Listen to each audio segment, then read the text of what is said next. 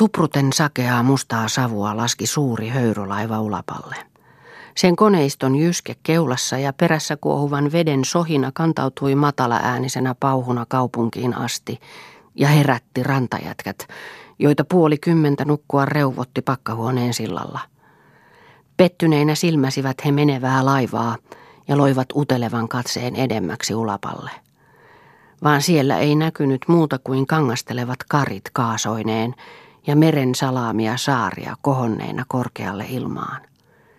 Etenevän laivan ääni kuoleutui ja laiva muuttui suureksi ilmassa väikkyväksi haamuksi.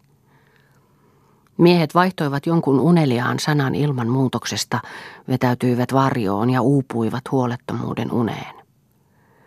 Torkkuen kytröttivät kyyhkysetkin läheisten rakennusten katoilla ja ikkunalaudoilla, missä odottelivat liikettä alkavaksi torilla. Kultuaan astunnan kapsetta kurottivat kaulansa, vaan nähtyään jonkun yksityisen kulkijan vetivät taas pään hartioiden sisään ja silmät rupesivat luppoa lyömään. Oli niin hiljaista, että kulkija arasteli omia askeleitaan, joiden ääni vastasi torin ympärillä olevien rakennusten ja makasiinien seiniin ja palasi niistä raikahtelevana kaikuna. Hän kulki höyryvenen rantaan, johon pysähtyi seisomaan muotta paalua vasten nojaten. Se oli Tuira. Tässä samoilla paikoin seisoi hän, kun ensi kerran merille lähti. Hän muisti sen päivän kuin eilisen ja muisti nämä seudut kuin olisi hän ne nähnyt joka päivä. Jokisuu kuohuvine koskineen, joiden yli korkeat sillat kaareilivat, edessä pieni saarinen selänne ja sen takana satama, josta laivain mastot ylimmäisinä raakoineen näkyivät matalametsäisen pitkän saarenniemekkeen takaa ja sivumpana meren ulappa muutamine harvoine saarineen.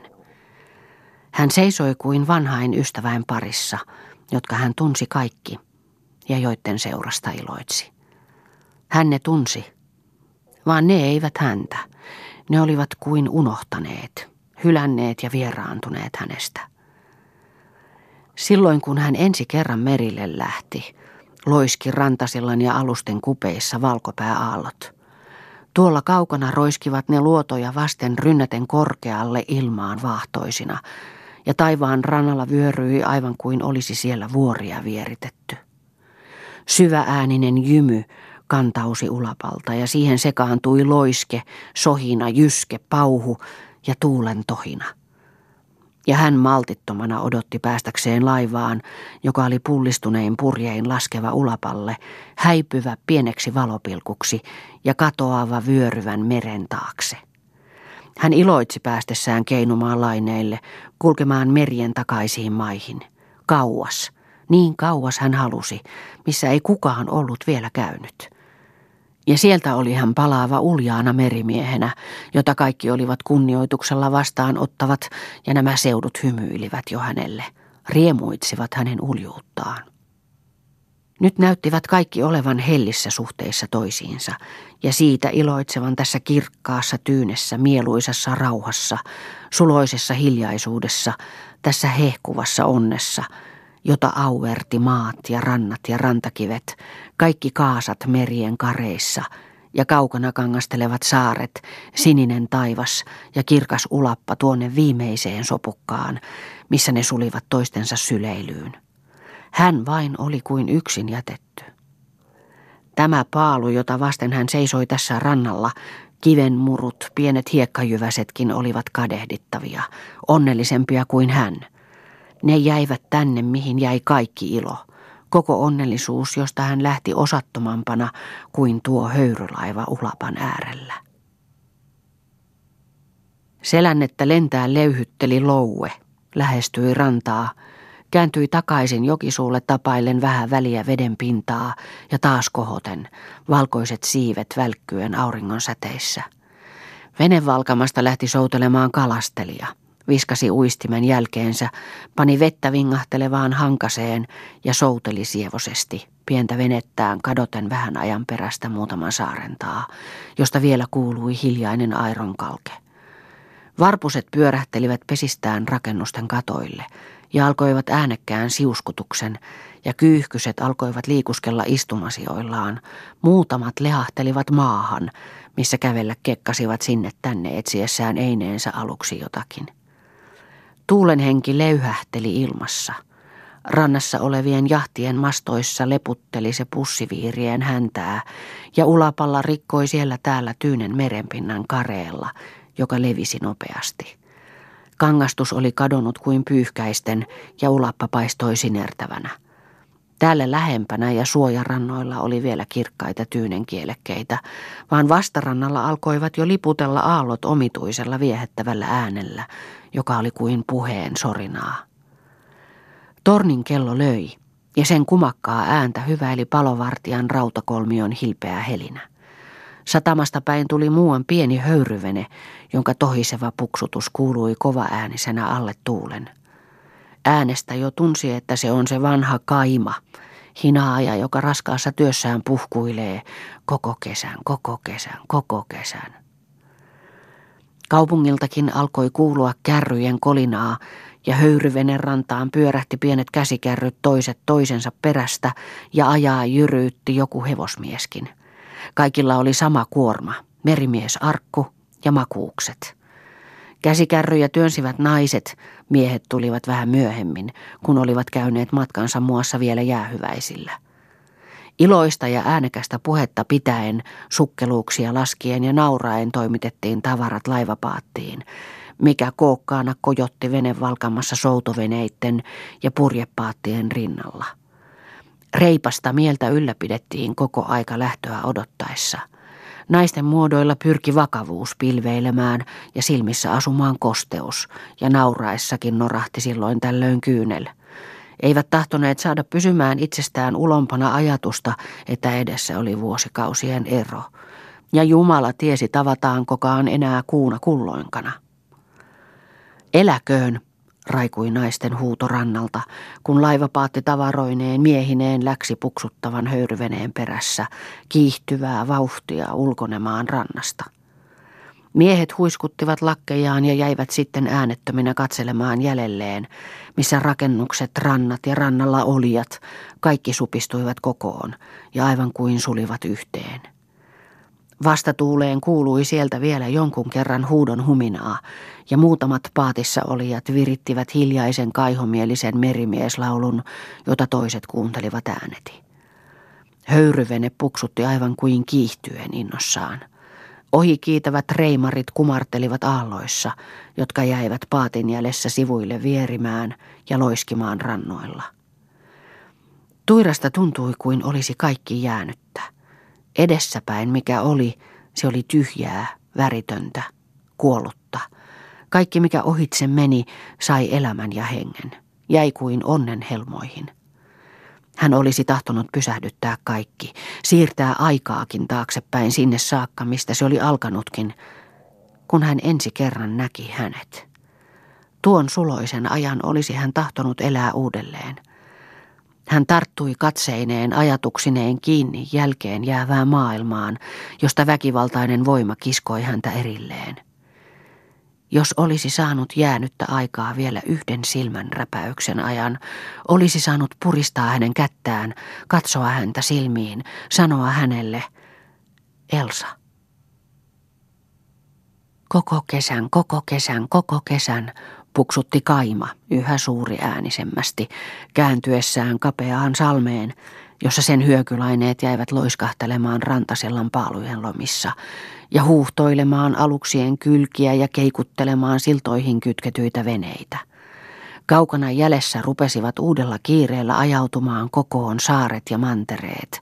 Rannat, metsät, sillat, kaupunki, kaikki sulloutuivat toisiinsa ja lähtivät kuin kilpaa rientämään nyt toisaalle, kadoten läheisen saaren taakse, niin ettei jäänyt kuin kirkon tornin huippu, tuipottamaan metsän takaa, missä se kiiti kiirettä menoaan. Mieleen työnnähti kaipauksen tunne – ahdistava ikävä kadonneita seutuja, kulunutta aikaa, jotka kuvastuivat viehättävinä, onnellisina, rakkaina.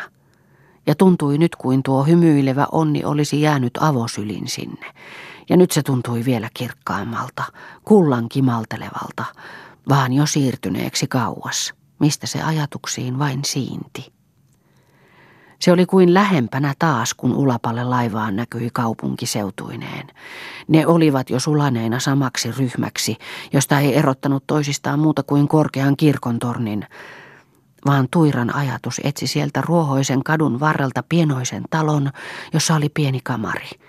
Se oli rauhan ja onnellisuuden pyhä maja tuon juhlallisen kirkon juurella, ja hän näki sen majan kauniin viehättävän suojatin, jonka hän olisi halunnut omistaa – vaan jonka omakseen pyytämiseen häneltä oli rohkeus puuttunut.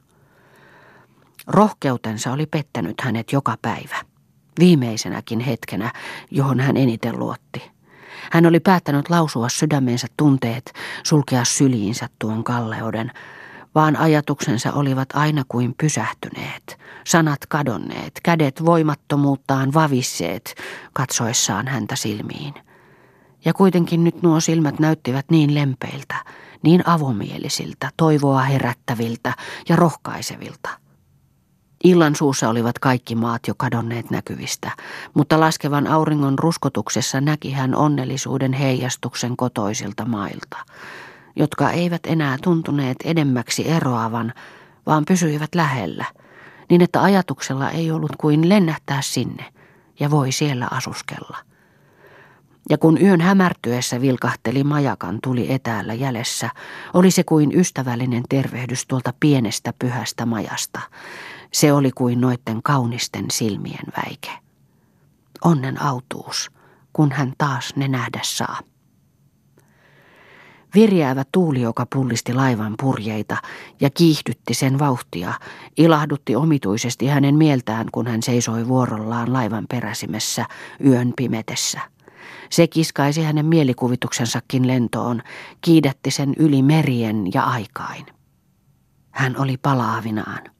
Laiva puhkoi sohisevia aaltoja pyrkiessään kotirantoja kohti. Majakan tuli vilkkui edessäpäin. Kesäinen aamu ruskotti. Tyntä selännettä pienten saarien lomitse soutivat he kaupunkiin. Hän astui pieneen majaan. Nuo kauniit silmät katsoivat häneen lempeästi ja hän sulki syliinsä hennon puhtaan ihanan olennon. Hän kohotti hänet käsillään ilmaan riemuissaan. Vieläkö usko näkyy, kyseltiin lapsilta, jotka ennen maatappanoa vielä olivat kavunneet katolle katsomaan laivaa. Ei näy enää. Näkyy vielä, vielä minä näen, kehui joku poika, joka oli kiivennyt piipunnokkaan seisomaan. Minä näen aivan selvään.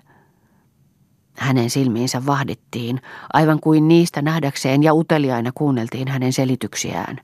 Melkein tuon viiritangon kohdalla, tuon pienen pilven alla, joka on kuin reki, siinä juuri keulan alla.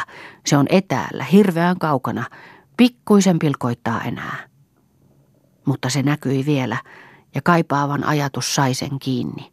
Mielikuvitus löysi sen helposti ja varmasti. Nyt ei näy enää. Ja silloin se oli mennyttä. Sinne sen nyt jätti. Pyyhkäsi silmistä vierähtämään yrittävän kyyneleen, lähetti huokauksen mukana vielä hiljaisen onnentoivotuksen, paluutti tuolta kaukaisuuden hämärästä mielikuvituksensa takaisin ja rupesi muistojaan katselemaan ja toivojaan kehittelemään. Viion leskikin oli seurannut aivan kuin omaisen hartaudella menevää laivaa aina tuonne viiritangon kohdalle muutaman pilven alle, hirveän kauas, josta se pilkoitti piipun nenässä seisovan pojan silmään. Vaan häneltä ei vierähtänyt kyyneltä, niin kuin ennen. Omituinen tunne, leyhkeä kuin kesäisen yön tuulahdus, raikas kuin keväinen päivä, väreili mielessä. Elämä tuntui erilaiselta kuin ennen, uusitulta – valoisammalta. Vanhat muistot olivat saaneet uutta viritystä.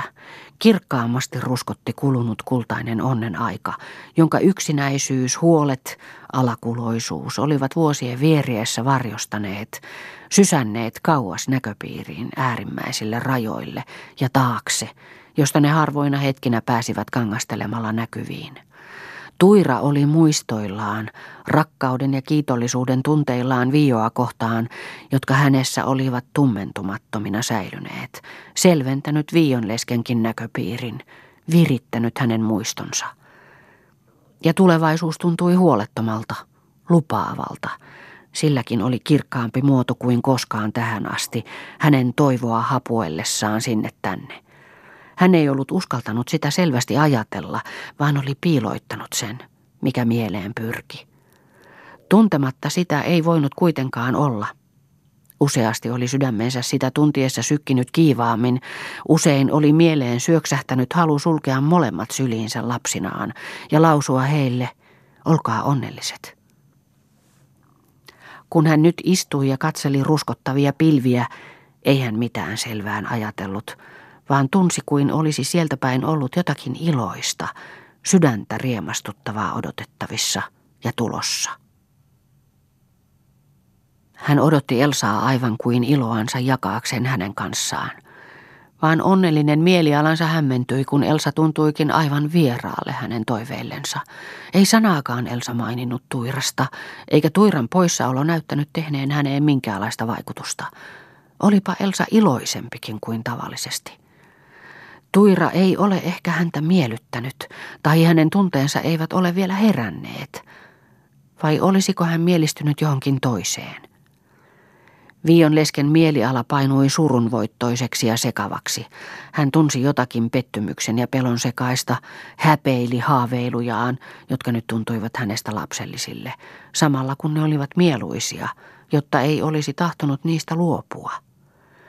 Elsa järjesteli kotona, puheli vilkkaasti ja näytti niin iloiselta, kuin olisi hänelle jotakin hyvin mieluista tapahtunut, tahi olisi heti tulossa – Utelemalla äiti uteli, oliko heillä joitakin aikeita, kun Elsa sanoi odottavansa Ojanniemen Maria, joka oli aikonut tulla häntä hakemaan vähän kävelylle. Marilla on vain vähän asiaa, selitti Elsa. He kävelivät maantielle ja poikkesivat Kontinkankaan kuvetta menevälle metsätielle, jossa saivat rauhassa puhella. Mari kertoi taas uudelleen, mitä oli kuullut sanottavan, että Tuira oli mielistynyt Elsaan ja mitä oli sanottu Tuirasta ja mitä Elsasta erikseen ja yhteen. Kaikki olivat Liisan häissä sanoneet, että Elsasta ja Tuirasta tulee kaunis pari. Uskotko sinä, että Tuira pitää minusta? Mari vakuutti. Ja he olivat niin iloisia ja onnellisia, Mari Elsan vuoksi. Entistä iloisempana tuli Elsa kotia. Hän valvoi myöhäiseen lukien jotakin romaania, josta hän ei kuitenkaan ymmärtänyt sanaakaan, ja maatappantuaan uinaili hän kauan mieluisissa mietteissä muistellen tuiraa, millainen hän oli siellä häissä ja täällä heillä käydessä. Pitääkö hän tuira hänestä? Tutkisteli hän ja mietti, mitenkään hän pitää. Hänestä tuntui niin kummalliselle sitä ajatella. Hauskalle tuntui ajatella – kun Tuira taas tulee. Kun tulisi pian.